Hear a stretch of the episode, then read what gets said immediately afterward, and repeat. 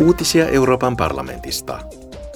Ympäristövaliokunta pitää julkisen kuulemistilaisuuden siitä, että torjunta-aineita valmistavat yritykset eivät ilmoita aineiden kielteisistä vaikutuksista ihmisten terveyteen.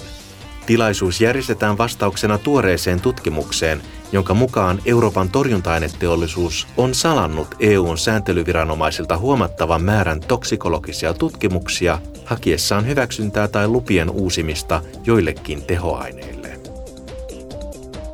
Teollisuus-, tutkimus- ja energiavaliokunta äänestää huomenna sähkömarkkinoiden uudistusehdotuksesta. Tavoitteena on luoda joustavammat, luotettavammat ja kuluttajaystävällisemmät sähkömarkkinat, jotka edistävät uusiutuvaa energiaa ja suojaavat kuluttajia hintavaihteluilta. Teollisuusvaliokunnan MEPit äänestävät huomenna myös kannastaan EUn kyberkestävyyssäädökseen. Sillä parannetaan digitaalisia elementtejä sisältävien tuotteiden kuten puhelinten, kodinkoneiden ja autojen kyberturvallisuutta. Tavoitteena on varmistaa, että näissä tuotteissa on vähemmän turvallisuuspuutteita ja että valmistajat suhtautuvat vakavasti turvallisuuteen koko tuotteen elinkaaren ajan.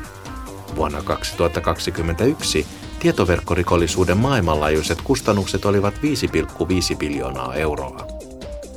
Uutiset toimitti Euroopan parlamentti.